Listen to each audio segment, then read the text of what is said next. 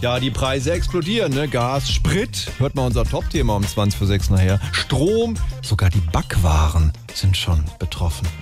Kein Wunder, wenn die Ersten schon auf die Idee kommen, zu hamstern.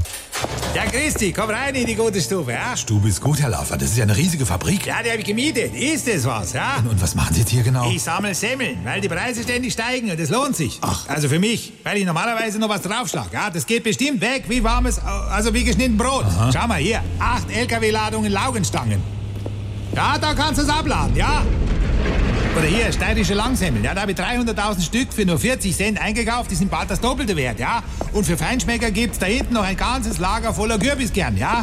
Und eine Million total dolle Dinkelwäckchen, ja? Ich muss verrückt sein. Ich bin so gut wie reich, ja? Was sagst du jetzt? Äh, Sie wissen schon, dass die Brötchen am Folgetag trocken sind. Also da will die keiner mehr haben. Echt? Ist wie bei Tageszeitungen. Verdammt, du hast recht. Dann kann ich jetzt nur hoffen, dass aus meiner anderen Investmentidee was wird. Was haben Sie gemacht? Ja, schau hier, in der Halle nebenan. Tausende Einkaufswagen. Natürlich, die kriegst du im Moment aktuell für nur einen Euro. Aber ich sag dir, die werden bestimmt auch bald teurer.